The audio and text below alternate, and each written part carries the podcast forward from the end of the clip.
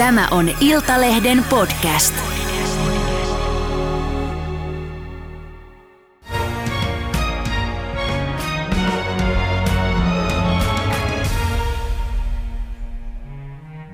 Tervetuloa ex-diplomaatti pitkän linjan Venäjä-tuntija kirjailija Rene Nyberg Kiitos. sekä pääesikunnan entinen tiedustelupäällikkö kenraalimajori EVP Pekka Toveri. Kiitos.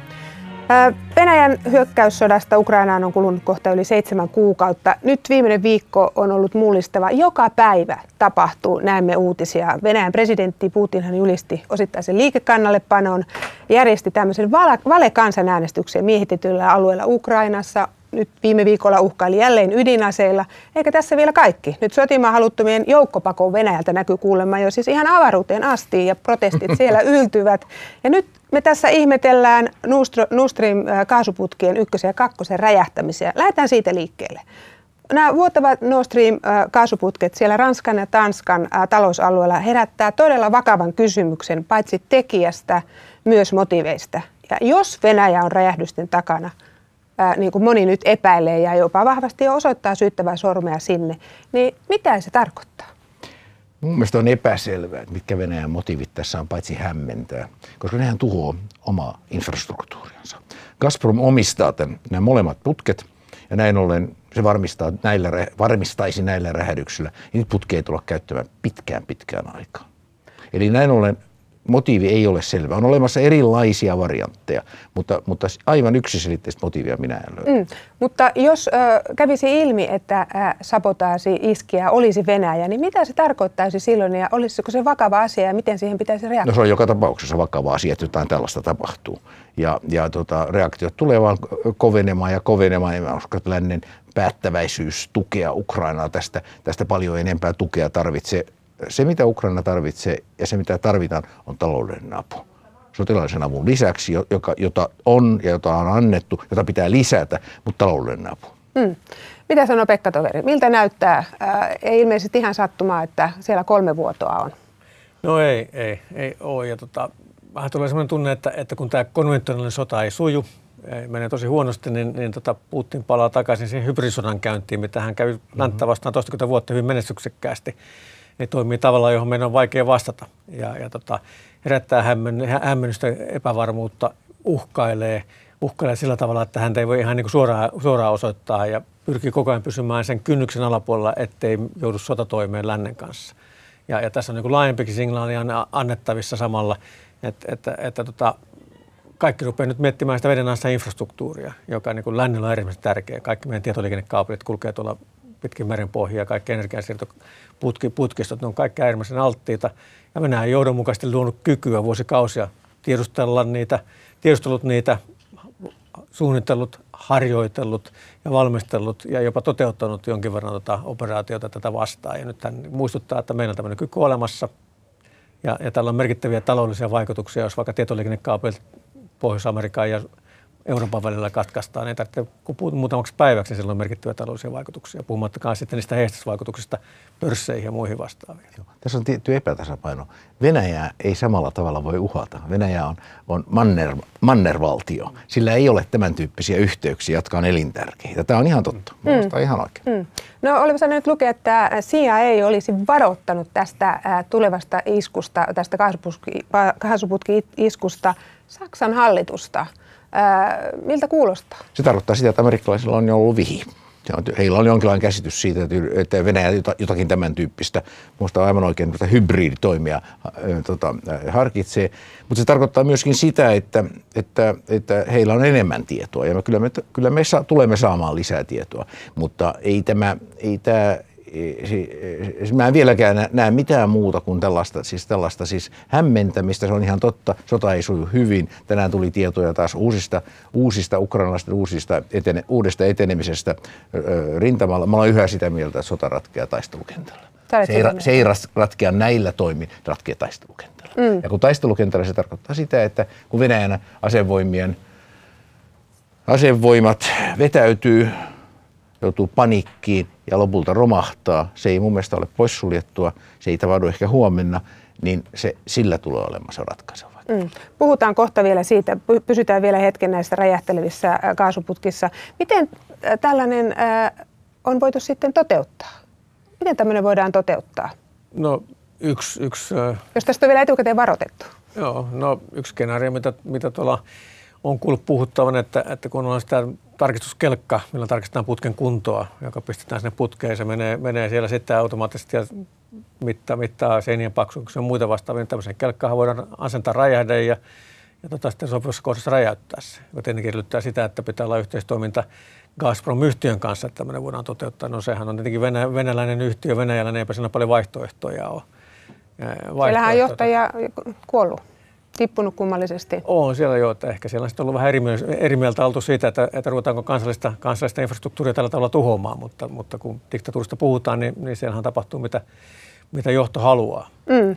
Ja Olisiko tämä, mahdollista sanoa loppuun? Niin, tämä on yksinkertaisen keino, koska kaikki muut keinot, niin, niin se on kuitenkin kulkee 6-70 metriä syvällä, syvällä, niin pitäisi sitten olla, olla, jos käyttää jotain robottia, just tämmöistä kaukohyötyä, niin, niin sulla pitäisi olla ema-alus noin pienellä merialueella, missä on mittava määrä läntisiä tiedustelusensoreita koko ajan alueella, niin se paljastuisi, siinä on paljastumisen vaara, niin, niin tota, siitä voi jäädä kiinni sitten sitä tempusta helpommin. Mm.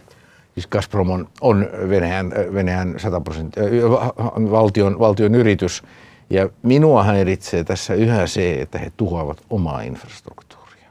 Koska Gazprom on, siis näiden, nämä, nämä molemmat, sekä Nord Stream 1 että Nord Stream 2 ovat, ovat huipputeknologisia tota, toteutuksia. Mä seurasin hyvin tarkkaan aikoinaan niiden rakentamista. Rakennettiin parhaalla mahdollisella teknologialla. Putket oli japanilaisia ja saksalaisia ja koko suunnittelu oli saksalaisten insinöörien käsissä. Gazpromia ei päästetty paljon sotkeutumaan siihen. E, tota, toiminta oli keskitetty Zug nimiseen veroparatiisikaupunkiin kantoniin Sveitsissä. Ja, ja tota, kun Nord Stream 1 rakennettiin, niin siinähän oli sellainen ajatus, että olisi ollut Gotlannin tietämillä olisi ollut huolto, huoltokohta, semmoinen keino, keinosaari, jossa olisi voitu huoltaa tätä putkea. Ja kun ruotsalaiset, sen, ruotsalaiset ei siihen suostuneet, niin rakennettiin maailman pisin yhtäjaksoinen kaasuputki. Eli kysymyksessä on absoluuttista huipputeknologia. Sen tuhoamisen äly, äly, järkevyyttä on mun on vaikea Mm, no, nähtäväksi jää, mutta äh, ainakin tavoitteessa on onnistuttu, koska huomio on nyt tässä, äh, tämä huolestuttaa ihmisiä, tämä pelottaa, äh, että, että, että sikäli äh, ainakin siinä tavoitteessa, jos sellainen tavoite on ollut, niin sillähän siinä ollaan jo onnistuttu ja sitten ruvetaan miettimään, että mitä seuraavaksi, mitä mm. seuraavaksi. Olemmeko me nyt siirtynyt tilanteeseen, jossa sodan eskaloitumisen vaara on kasvanut ja sanotaanko, että jännitteet lännen ja Venäjän välillä kipinöivät nyt entistä kuumemmin? No kyllä jännitteet oli sääntynyt mä uskon, että Venäjä ei missään nimessä halua eskaloida sotaa niin kuin sotatoimia lännen kanssa.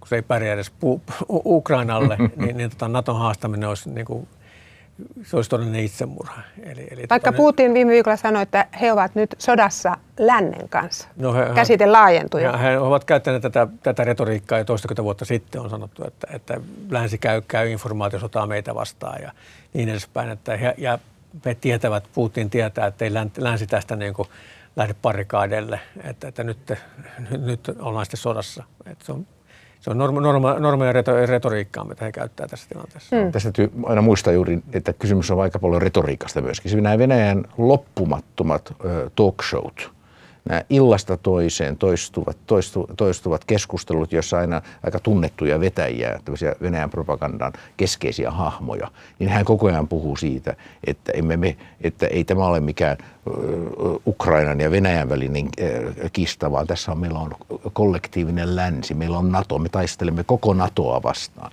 Ja sitten siihen lisätään tällaista, tällaista, tällaista mielenkiintoista aineesta, että, että ukrainalaisten joukkojen, joukkojen, joukkojen, joukosta yli puolet on, on palkkasotureita ja siellä on nähty myös mustia ja englannin kieltä kuulee koko ajan. Eli sanoen siis se on, se on ihan yhtä, yhtä disinformaatiota aamusta iltaan. Ja nämä väitteet on hyvin, nämä väitteet on hyvin loukkaavia, ne on hyvin rasistisia. Ja, ja, ja, eli toisin sanoen siis ei pidä missään tapauksessa sitä, mitä sen enempää Putin kuin kukaan muukaan sanoo, ottaa, ottaa siis suoraan, tulkita niin kuin faktana. Jännitys kiristyy, mutta se jännitys tulee erityisesti kiristymään, kun me näemme, että, että Venäjän, Venäjän asevoimat ajautuu vaikeuksiin. Niin, mutta nyt odotetaan kovasti Putinin perjantaista puhetta. Ja esimerkiksi Britannian puolustusministeriöhän on arvioinut, että Putin todennäköisesti saattaa antaa perjantaina virallisen ilmoituksen siitä, että nämä miehitettyjen ukrainaisalueet alueet, ne liitetään osaksi Venäjää, kun järjestettiin tämmöinen näytelmä NS-kansanäänestyksestä, joka totta kai on kansainvälistä oikeutta vastaan siis, siis täysin laiton. Niin jos hän näin toimii perjantaina, niin mi, mitä siitä seuraa? No siitä Ukraina ei varmasti pysähdy, pysäytä hyökkäystä sen takia, että, että Putin näin julistaa, eikä lännen tuki lakkaa. Ja kun Ukraina jatkaa etenemistä syvemmälle Luhanskiin, niin kun nyt siellä on, on tosiaan hyökkäys hyvässä, on, on hyvässä vaiheessa, niin ei siinä Putin oikein muuta vaihtoehtoja jäädä kuin julistaa sota sitten. Sehän on aika iso asia sitten. No se on, se on iso asia ja se on, se on tota, se on, niin kuin, siinä pelataan uppurikasta ruti, rutiköyhää, koska sodassa on kaksi lopputulosta. Se joko voittaa tai häviää, ja diktaattorit, jotka häviää sotansa, niille ei yleensä ei mene kauhean hyvin, joten hän, hän on niin kuin ajanut itsensä, itsensä täysin nurkkaa, että nyt pitää sitten keinoilta millä hyvänsä, niin tämä sota pitää voittaa. No, pysähdytään ihan tähän hetkeksi vielä, annan kohta Reni sinulle puheenvuoron. Mitä se tarkoittaisi, jos ö, kävisi sitten niin, että Putin julistaisi sodan? No tässä on eihän ne niin paljon mitään konventionaalista voimaa. Että hän toki voidaan jatkaa tätä liikekannallepanoa, tota, ottaa toinen erä, kolmas erä ja, ja riipiä sinne miehiä, miehiä, mutta niin kuin nyt nähty, että ei ole kykyä kouluttaa niitä kunnolla, ei ole kykyä varustaa niitä henkilökohtaisella varustuksella kunnollisella, kunnollisella ei ole edes raskasta aseistusta antaa. Niin, tota, siinä niin keinot rupeaa käymään ja, ja, ja tota, jos, jos ei halua käyttää sitä ydinasetta, niin sitä ainoa keino on vaan pitkittää sitä sodankäyntiä, toivoa sitä, että kun talvi tulee – sota jatkuu, niin, niin tota, länsi rupeaa pikkuhiljaa hajoamaan ja ei enää tue Ukrainaa. Ja, ja se on niin ainoa keino. Mm. Tota, siis, e, jos Venäjä julistaa olemassa sodassa, niin silloin Venäjällä astuu voimaan sotatila. Ja se muuttaa tilannetta sisäpoliittisesti. Ja se on, se on asia, joka, jota Venäjä on viimeiseen asti pyrkinyt välttämään. Ja sitten tämä, tämä ilmaisu, että, on, että tota, maassa tehdään, suoritetaan osittainen liikekannallepano, niin sehän oli falski ilmaisu sekin, koska mm. liikekannallepano on aika tavalla täydellinen. Nimenomaan. Ja koska, koska siis liikekannallepano koneisto on niin, on niin miten mä sanoisin, niin kehittymätön. Mm. Se, se ei ole semmoinen kuin me kuvittelemme, että meidän liikekannalle panomme on. Ni, niin tota, eihän, siis mahdollisimman monta on kutsuttava, jotta sieltä jotakin saadaan. Sotatilan julistaminen, se muuttaa, se muuttaa tilanteen aika tavalla. Se, se, se, se on koko yhteiskunta, yhteiskunta muuttuu täysin, siis, ja, ja silloin ei enää voida, silloin tämä spetsoperaatio, tämä erikoisoperaatio, joka ei ole sota, niin se, niin se, se, se, se, se vale, valehan on pois. Mä, en ole, mä, en ole, mä, mä olen varma ainoastaan siitä, että hän julistaa, että ne ovat osa, että, että Venäjä on taas laajentunut, se on saanut neljä uutta subjektia, ja että me tulemme puolustamaan niitä, ja jokainen hyökkäys näihin on hyökkäys Venäjää kohtaan mutta, ja me tulemme vastaamaan kaikin keinoin. Eli mä, mä näen tässä vain retorisen askeleen. Julistaako hän sotatilan?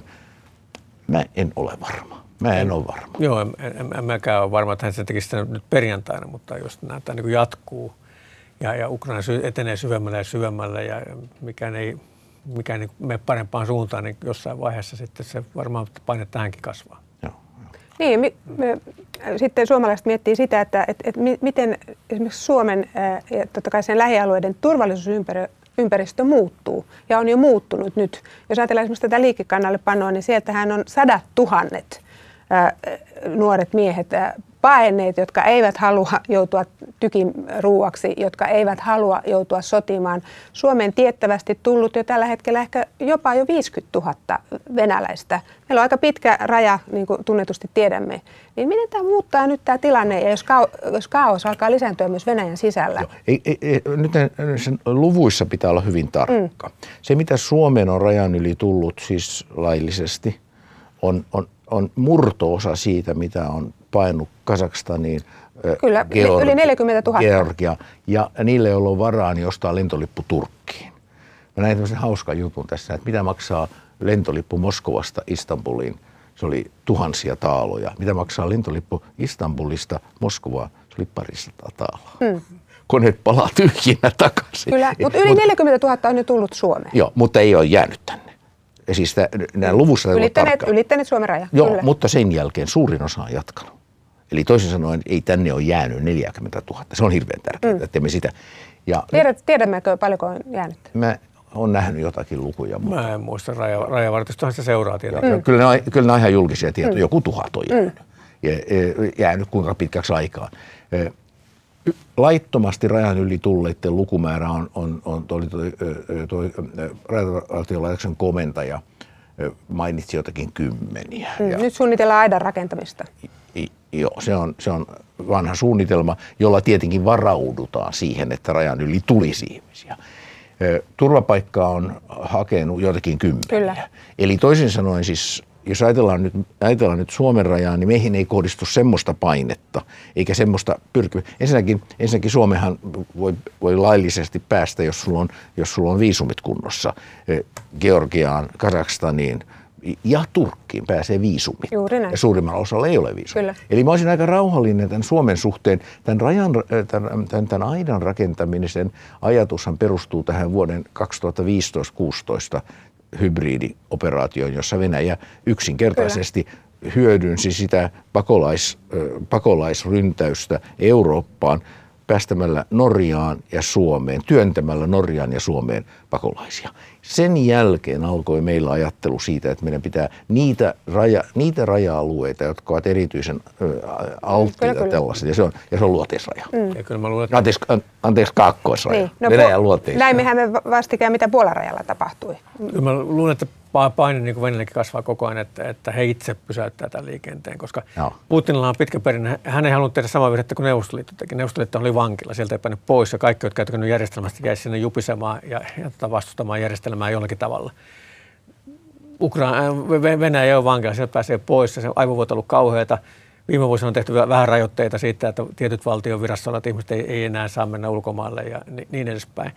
Ja, ja tota, kun se varmaan, ja oppositio on joko vankilassa tai on ajettu maasta pois, niin varmaan se ajatus on ollut tässä alussa, että no joutaa mennä noin, jotka ei ole niin valmiita sotaan, mutta nyt kun tämä määrät on näin isoja, niin kyllähän se kohta herä, herää, herätään siihen, että tässä muuten kutsun, kun tota reservi jää aika pieneksi, mikä tuonne Ukrainaan voidaan lähettää, jos tämä jatkuu, niin kyllä mä luulen, että siellä kohta ruvetaan niin kuin omin toimenpiteen estämään näiden ihmisten lähtemistä. Mm, Nä- siellä on mahdollista, huhut on, vah- nämä huhut on vahvoja Venäjällä. Kyllä. Venäjällä koko ajan pelätään. Kyllä. Mutta niin pelättiin 23. 24. he- helmikuutakin. Silloin, silloinhan eh, siis se ensimmäinen ryntäys oli panikkiryntäys, koska oletettiin, että raja sulkeutuu. Mutta Putin toimi toisin kuin Neuvostoliitto. Itse asiassa Putin toimi niin kuin Lenin. Mm. Vuonna 1922 semmoinen kuuluisa filosofien laiva lähti, tota, lähti Pietarista, joka oli täynnä, täynnä näitä, eri, ä, ä, näitä toisinajattelijoita, hyvin ku- kuuluisia hahmoja. Puhuttiin filosofien laivasta. Mm. Mutta sum summarum, näettekö nyt tässä vallitsevassa tilanteessa, että esimerkiksi totta kai suomalaisia kiinnostaa meidän tilanne ja tämä raja tässä, pitkä yhteinen raja, niin pitääkö meidän lisätä joitakin asioita turvataksemme omaa maatamme? Onko nyt sellainen tilanne, että tässä, tässä pitää tehostaa toimia? Järjestää äh, ekstra kertausharjoituksia esimerkiksi? No kyllä mä, kyllä mä uskon, että meidän, meidän viranomaiset on, on täysin hereillä asiasta ja seuraa tilannetta. Ja esimerkiksi puolustusvoimat kertaa jo niin paljon, kun ne ikinä vaan resurssit on tämä mahdollista, että, että on lisätty harjoitustoimintaa, on lisätty valmiutta ja, ja vartiointia ja muuta vastaavaa. Kyllä mä uskon, että meidän viranomaiset on täysin hereillä siitä, että mitä tapahtuu ja kaikkia niitä resursseja, mitä on, niin käytetään niin tehokkaasti kuin vaan voidaan. Mm. Muista, muista siis rajavartiolaitoksen päällikön sanat olivat hyvin itsevarmoja tässä sam- samassa suhteessa. Ja nyt kannattaa, kannattaa tietenkin katsoa karttaa myöskin. Kaikki se, mitä on ollut Suomen vastaisella rajalla, on nyt tyhjää. Ne on kaikki viety sinne Ukrainaan. Ja me, ja me tiedämme myöskin, että jotkut näistä, näistä joukko-osastoista, joita, joita on ollut siis Suomen, Suomen vastaisella rajalla, Suomen ja Norjan vastaisella rajalla, on kärsineet aivan hurjia tappioita Kyllä. Ukrainassa. Mm. Eli toisin sanoen, toisin sanoen me olemme aika kaukana tapahtumista, mutta me olemme vaan tietenkin lähellä, sen takia meillä on niin pitkä raja ja me olemme, niin, ja me, me olemme vain yksinkertaisesti lähellä. Niin, olemme osa länttä, jota vastaan Putin käy Se, sotaa. se, mutta myöskin fyysisesti lähellä. Joo, ei, me Totta olemme osa länttä, ei epäilystäkään mm. siitä. Ja, me, ja, ja, ja, ja, ja, sillä tavalla meihin suhtaudutaan ja sillä tavalla me, me näemme asiat nyt myöskin itse. Mm. Muutama vuosi sitten, ää, ää, kun Rene sinulta kysyttiin ää, mahdollista Suomen liittymisestä NATOon, niin ää, pidit sitä aika absurdina ja sanoit, että varmasti ää, tulisi iso konflikti Venäjän kanssa, Venäjältä, Venäjän suunnalta reagoitaisiin. Joo. Mitä sanot nyt? Mä sanoin, sanoin silloin, että, että Suomen liittyminen NATO johtaa, johtaa, johtaa tuota välien rikkoutumiseen Venäjään. Se oli silloin. Kun Venäjä rikko välit, länt, hyökkäsi Ukrainaan ja rikko välit länteen, niin Venäjä rikko välit. Ja silloin meidän tilanne muuttuu. Ja se näkyy siinä, miten, miten tuota NATO-päätös tehtiin. Mulla olen ehdottomasti sitä mieltä, että jos me olisimme aikaisemmin jossakin vaiheessa, joka oli epärealistista ja poliittisesti täysin poissuljettua, liittyneet NATOon, niin se olisi johtanut välirikkoon. Mutta näetkö nyt mitään toimia enää Venäjän suunnalta sen suhteen? Tässähän on kaksi maata vielä, jotka eivät ole hyväksyneet Suomen ja Ruotsin NATO-jäsenyyttä. Mun mielestä siis Suomen, NATO, Suomen ja Ruotsin NATO-jäsenyys on varma. Kysymys on, kysymys on vain ajasta. Ja se tapa, jolla Yhdysvallat ja erityisesti Yhdysvallat ja Britannia on, on, on, on, on tota, näyttäneet tukeansa Suomelle kertoo sen, että me olemme osa sitä NATOa, vaikka meille virallisesti ei ole näitä, me emme ole jäseniä eikä me virastu takuuta. Venäjän reaktiot Suomen ja Ruotsin NATO, NATO-jäsenyyshakemuksen olivat hämmästyttävän laimeita. Ja ne, ne oikeastaan rajoittu siihen, että, että venäläiset sanoivat, että me tulemme vastaamaan peilikuvaamaisesti. Ei tarkoita yhtään mitään. Se, se, sitten löysät puheet siitä, että jos Suomeen tulee NATO-tukikohtia, niin me vastaamme samalla tavalla. Emmehän me siitä puhu. Mm. Ei ole mitään, näkö, ei ole mitään tarvetta tukikohdille. Mm. No, jos ajatellaan vielä nyt sitten tätä sotatilannetta ja, ja tässä kun alussa kysyin teiltä tätä mahdollista motiivia, jos Venäjä on äh, kaasuputkiräjättelyyn takana, niin olisiko tässä nyt olla joku suunnitelma? Näetkö Pekka Toveri tässä mitään suunnitelmaa ikään kuin, että mikä on Putinin seuraava siirto? Mitä sinä odotat? Siitä on vaikea arvata, koska Putin on taitava, taitava tekemään just yllättäviä vetoja. Sehän on niin kuin hänen, hänen, hänen paras valttikorttinsa. Että löydetään aina joku uusi yllättävä veto, joka yllättää lännen. Ne ei välttämättä ole kuitenkaan semmoinen polku, joka johtaa jonkin suuren strategiseen hienoon lopputulokseen. Mm, että ne on aika usein päätynyt umpiperään sitten. Suurta hämmennystä on saatu aikaiseksi, mutta ei välttämättä haluttua, haluttua lopputulosta. Ja mm. Varsinkin kun länsi on niin yhtenäinen ja niin varautunut kaikkien mahdolliseen ja tilanteen seurata, niin mä, mä en niin jaksa kauheasti huolestua näistä Putinin vedosta. Ne on enemmän aika epätoivoisia yrityksiä keikuttaa venettä, venettä kun alkaa keinot loppua. Mm. No sinulla ei mitään odotusta siitä, että mitä mahdollisesti tässä nyt lähiviikkoina tulisi tapahtumaan? No mitä nyt sairas mielikuvitus vaan voisi keksiä. Kyllä sitä voisi tehdä pitkän listan, että mm. ruvetaan häiritsemään meri, meri, meriliikennettä pudottamalla miinoja mereen vahingossa tai, tai ihan mitä tahansa. Keinojahan on ihan paljon, koska totta kai länsimaiset yhteiskunnat ja Suomi siinä mukana, niin me ollaan kuitenkin alttiita. Me ollaan riippuvaisia merikulutuksesta, me ollaan riippuvaisista tietoliikenneyhteyksistä ja ja, ja monesta muusta asiasta, niin kyllähän meitä voi vahingoittaa. Mun mielestä mielenkiintoista on ollut se, että kuinka hampaaton Venäjän elektroninen sodankäynti mm. on ollut. Et loppujen lopuksi meidän käsityshän oli siitä, että heillä on huippukykyjä, kun me olemme nähneet mm. kaikkia maailman hakkereita ja kaikkia maailman häiriköitä ja kaikkia, kaikkea sellaista ei edes Ukraina. On Ukrainan sähköverkot ja muut on, on kyetty, kyetty tuota suojaamaan. Että loppujen lopuksi Venäjä on aika vähän kyennyt, kyennyt osoittamaan, edes käyttämään sellaisia kapasiteetteja, joita heillä on tai joita me oletimme heillä olevan. Mä luulen, että siinä on Ukrainan osalta taustalla tietenkin se, että Ukrainasta on kahdeksan vuotta päässyt harjoittelemaan sitä torjuntaa, koska heitä vastaan koko ajan toimittu. Joo. Plus, että he on saanut mittavasti läntistä tukea.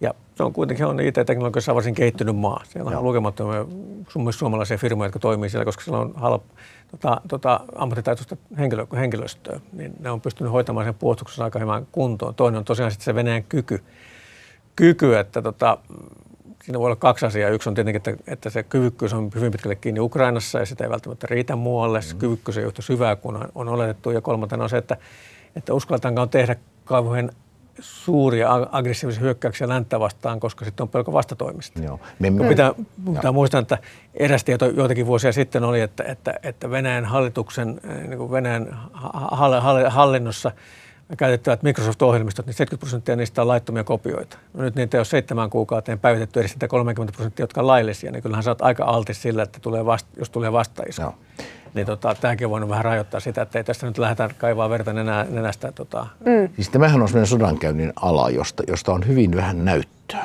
mm. että, että tulee vastaiskuja. Ja, ja on aivan selvää, että, että tota, erityisesti Yhdysvalloilla on sellainen kyvykkyys, joka, jonka, jonka, jonka, jonka voima on venäläisten tiedossa. Mutta tosiasia on se, että he eivät ole edes tällä rintamalla osoittautuneet maineensa veroisesti. Mm. Ja mä ajattelin, että jälkeenpäin mietin vaan tässä näin, että kuka ostaa enää venäläisiä aseita?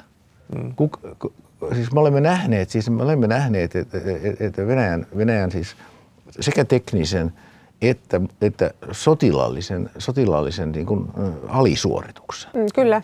Ja tässä, tässä on sen verran, että tässä jonkin aikaa sitten puhuttiin siitä, että Venäjä irtautuu internetistä, että he valmistelevat ja he valmisteli sellaista operaatiota, että voidaan, voidaan irtautua internetistä ja olla niin kuin oma, oman sisäisen verkon vallassa, joka tietenkin antaa sitten sulle mahdollisuuksia jälkeen hyökätä vapaammin, kun voidaan vaikuttaa, mutta mitään tämmöistäkään ei ole tapahtunut. Joo. Se on, se on niin kuin, joko ei siihen kykyä tai siihen ei sitten todellakaan halua. Mm. Miten äh, Rene, sä tunnet hyvin äh, venäläistä ajattelua ja, ja, ja sitä logiikkaa, joka meille osoittautuu monesti logiikan puutteena. Miten näet Putinin aseman, äh, jos käy niin, niin kuin Pekka Toveri tässä kuvasi, että, että äh, siellä loppuu paukut, kouluttamattomia miehiä lähetetään nyt sinne rintamalle, ei ole logistiikkaa, näyttää siltä, että eihän heidän voima riitä siellä Ukrainassa jatkossakaan.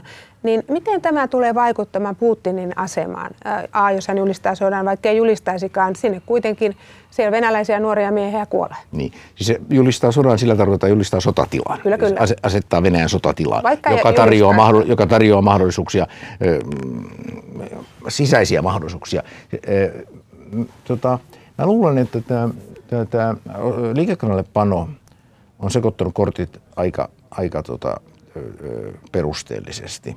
Koska kovin, Venäjähän on täynnä paljon, niin kuin, niin kuin me, me tiedämme, niin Venäjä on täynnä paljon ihmisiä, jotka sanovat, että kyllä me kannatamme, kyllä me tuemme. Ja tosiasiassa he eivät, he eivät halua, halua vastata kysymyksiin, eivätkä halua millään lailla ottaa sellaista roolia, että he sanoo, että heillä olisi joku aito mielipide.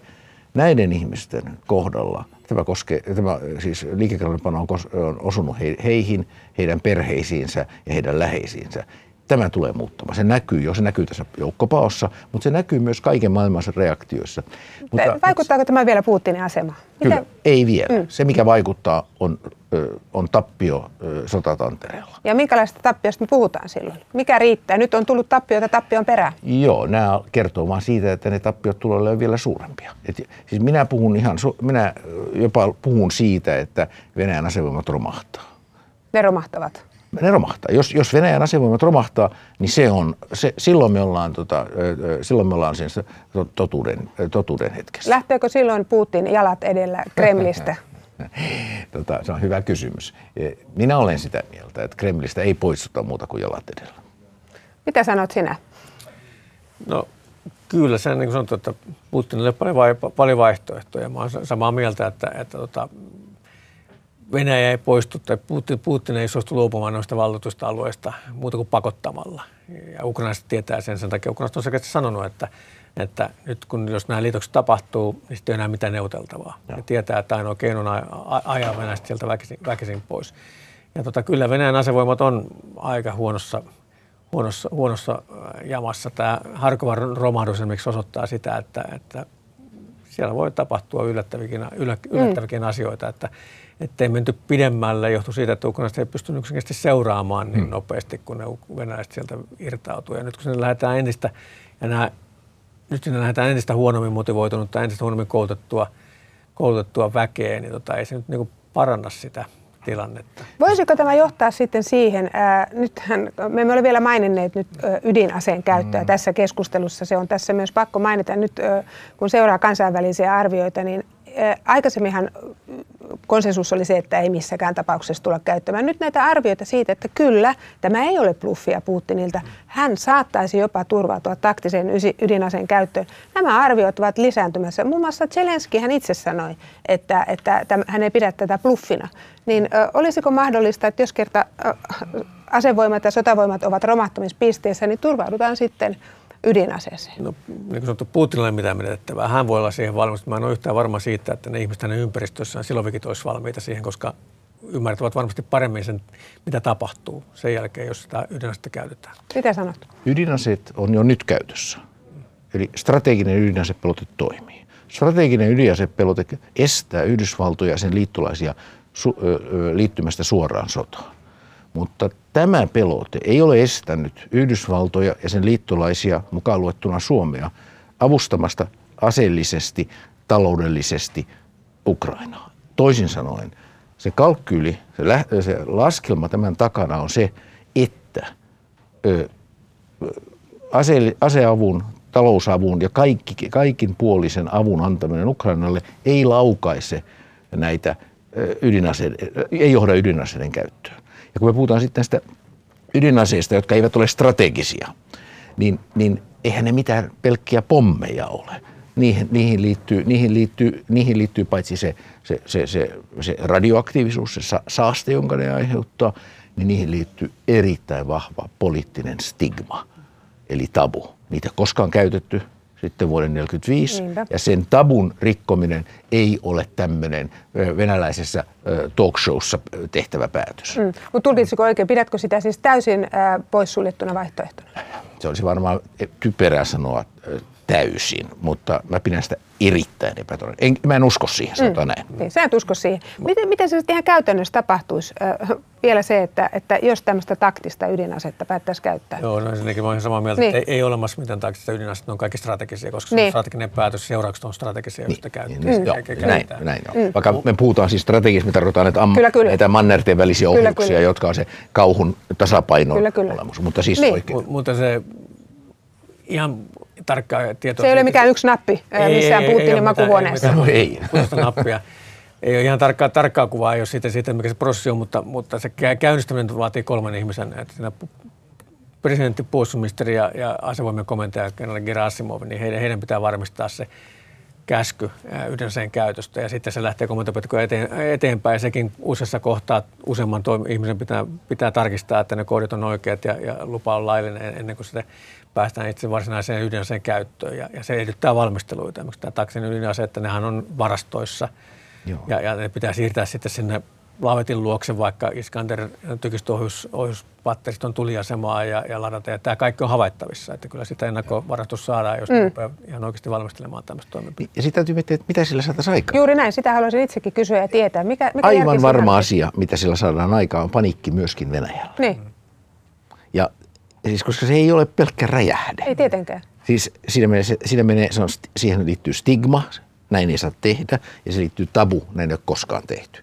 Ja sitten, sitten kannattaa miettiä ihan, tämä kaikki löytyy tämän päivän, tämän päivän tota keskusteluista ja, ja, ja tota julkista lähteistä, että, että jos, jos, jos käytettäisiin räjähteitä esimerkiksi Ukrainassa, e, joukkoja tai jotain kaupunkia vastaan, niin osa siitä saasteista tulisi, tulisi tuota venäläisten syliin, koska, koska tuulen, tuulten suunta Euroopassa on tunnetusti lännestä itään. Se on yksi. Ja toinen asia on sitten se, että, että sen jälkeen se johtaisi erittäin rajuihin reaktioihin myöskin Kiinassa ja Intiassa. Molemmat Kiina ja Intia ovat molemmat ydinasevaltioita. Mm. Molemmilla on ö, tasapainoton ydinasevalta naapuri. Eli Kiinalla Pohjois-Korea ja, ja Intialla Pakistan, joka on, joka on vähemmän tasapainoton kuin Pohjois-Korea, mutta joka tapauksessa. Niin siis missään tapauksessa Xi ei Putinia tämän ja tässä tukisi. Se, se on, mm. Ja mä pitäisin tätä näin niin kuin ehkä kaikkein tärkeimpänä pidäkkeenä, paitsi näitä teknisiä juttuja, että A, A se, se nähtäisi se valmistautuminen. B, B se, tota, se, se, sen käyttö ei ole niin yksinkertaista kuin kuvitellaan, ja C, se, tota, se, se, siis nämä räjähdykset ovat, on, ovat ongelmallisia. Totta kai, totta kai. Ja sitten, mitä on Yhdysvallat sanonut? Seuraukset ovat katastrofaaliset, Joo. ovat Yhdysvallat sanonut. No. Puola viimeksi varoitti myös. Ja mun mielestä siis tässä näin on, tässä näin, tähän sisältyy todennäköisesti kaksi asiaa. Ensinnäkin, että amerikkalaiset sanoo suoraan, että heillä on jatkuva yhteys venäläisiin. Heillä on eri tasoilla jatkuva yhteys, johtuu ydinaseista. Mm. se johtuu strategista ydinaseista. Heillä on aina ollut se yhteys. Ja, ja sitten, että he todennäköisesti va, vastaisivat konventionaalisesti. Kyllä. Mm, eli koska... ei ydinaseilla, tarkoitat juu, sitä? Juu, ei, niin, ei missään tapauksessa. Niin, ei missään Suomensi vain tämän konventionaalisesti. Joo, joo, mm. Joo, koska silloin, silloin he, heillä on riittävä kyky, että, että he voi iskeä siihen yksikköön, joka sen ydinaseen laukaisee, mutta todennäköisesti tekee jotain enemmän. Esimerkiksi iskivät Venäjän Mustameren laivastoon vastaan ja pystyy konventionaalisilla aseilla käytännössä rampauttaa sen laivaston aika nopeastikin. Ja sehän olisi, se on niin merkittävä nöyryytys venäläisille, venäläisille että, että te olette niin heikkoja, että meidän ei tarvitse käyttää synnynsä, kun me niin. osoitetaan, kuinka heikkoja te olette. Mm. Kyllä, kyllä. Tämä varmaan rauhoittaa äh, moni koko mieltä. ketju on semmoinen, kyllä. Että, se, että, että, että, että, että lopputulos on se, että toden, että en usko. Mm. Tähän on hyvä lopettaa tämä keskustelu. Rauhoitetaan nyt suomalaisia, jotka pelkäävät, että tämmöisestä kaasuputkiräjähdyksestä seuraa vielä pahempia räjähdyksiä. Toivotaan, että näin ei käy. Minä kiitän teitä erittäin paljon tästä keskustelusta. Kiitos. Kiitos. Kiitoksia. Kiitos.